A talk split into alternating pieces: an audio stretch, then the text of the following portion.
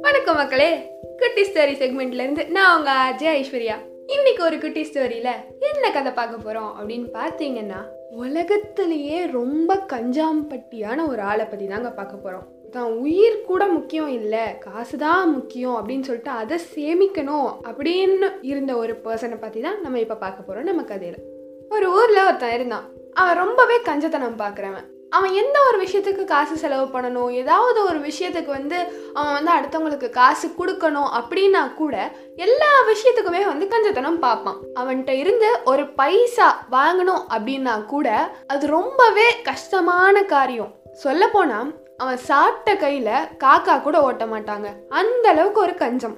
அவனுக்கு ஒரு நாள் ஒரு கனவு வந்தது. அவன் வீட்டு தோட்டத்துல இருக்கிற வேப்ப மரத்துக்கு அடியில புதையல் இருக்கு அப்படிங்கிற மாதிரி ஒரு கனவு வந்தது. தூக்கத்துல இருந்து டப்புன்னு அந்த கஞ்சன் எந்திரிச்சிட்டான். எந்திரிச்சு புதையலை எடுக்கணும் அப்படின்னு அவன் வந்து மனசுக்குள்ளேயே யோசிச்சுட்டே இருந்தான். எப்படி எடுக்கலாம் எப்போ எடுக்கலாம் எத்தனை மணிக்கு எடுத்தா கரெக்டா இருக்கும் காலையில் எடுக்கலாமா நைட் எடுக்கலாமா மத்தியானம் எடுக்கலாமா எப்போ யாரும் இருக்க மாட்டாங்க யாராவது இருந்தாங்கன்னா அவன்கிட்ட பங்கு கேட்பாங்கல்ல புதையல் இருக்கு அப்படின்னு இல்லைன்னா கவர்மெண்ட்டை சொல்லி அதை வந்து ஃபுல்லாக அரசுடைமை பண்ணிடுவாங்க யோசிச்சுட்டே இருக்கான். என்னடா பண்ணலாம் அப்படின்னு சொல்லிட்டு. அப்போ இந்த கஞ்சன் வந்து திடீர்னு ஒன்று யோசிக்கிறான். பகல்ல எடுத்தோம் அப்படின்னா எல்லாருக்கும் தெரிஞ்சிடும் அதனால நம்ம நைட்டு போய் யாருக்கும் தெரியாம அந்த புதையலை எடுத்துட்டு வந்துடலாம் அப்படின்னு சொல்லிட்டு யோசிக்கிறான். அப்போது அங்க இருந்த அந்த மரத்துக்கு பக்கத்துல தோண்டிக்கிட்டே இருக்கான். அப்படியே தோன்றான் தோன்றான் தோன்றான் தோன்றான். ஒரு லிமிட்டுக்கு மேல தோண்டிட்டான். தோண்டினதுக்கு அப்புறம் அங்க வந்து ஒரு பாம்பு இவனை கடிச்சிருது. கொஞ்ச நேரத்துக்கு மேல அவனுக்கு அது வலிக்க ஆரம்பிச்சிருது. சரி இதுக்கு மேல நம்மளால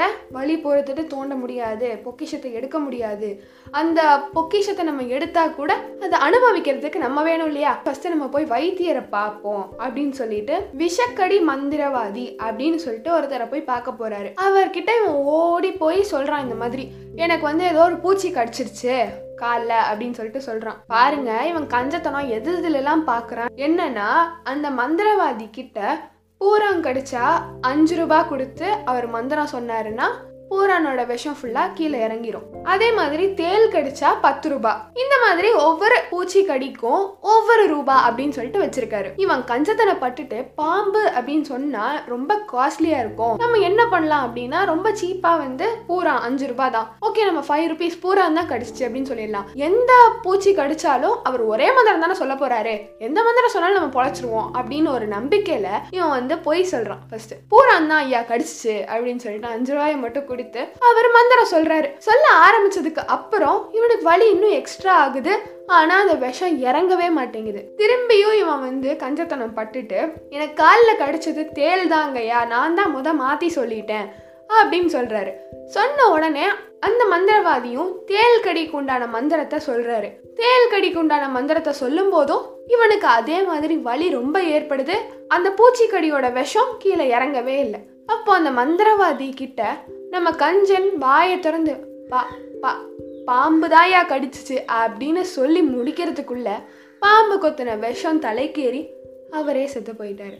ஸோ எந்தெந்த விஷயத்துல நம்ம வந்து கஞ்சத்தனம் பார்த்து காசு சேமிக்கணும் அப்படிங்கிறது ஒரு பாயிண்ட் இருக்கு. எல்லா விஷயத்துலயும் நம்ம கஞ்சத்தனம் பார்த்து இந்த இடத்துல நம்ம செலவு பண்றது வேஸ்ட் நம்ம காசு சேமிக்கணும் அப்படின்னு சொல்லிட்டு நம்ம எந்த ஒரு நேரத்துலையும் இருக்கக்கூடாது. அடுத்தவங்களுக்கு முதல் நம்ம நேர்மையா உண்மையா இருக்கணும். அட்லீஸ்ட் நம்ம அடுத்தவங்களுக்கு நேர்மையா இருக்கோமோ இல்லையோ நம்ம மனசாட்சிக்கு நம்ம எப்பயுமே நேர்மையாவும் உண்மையாவும் இருக்கணும் அப்படிங்கறத சொல்லிட்டு இன்னையோட கதையை இதோட ஸ்டாப் பண்ணிட்டு இன்னும் இதே மாதிரி பல சுவாரஸ்யமான கதைகள் நம்ம கிட்ட இருக்கு.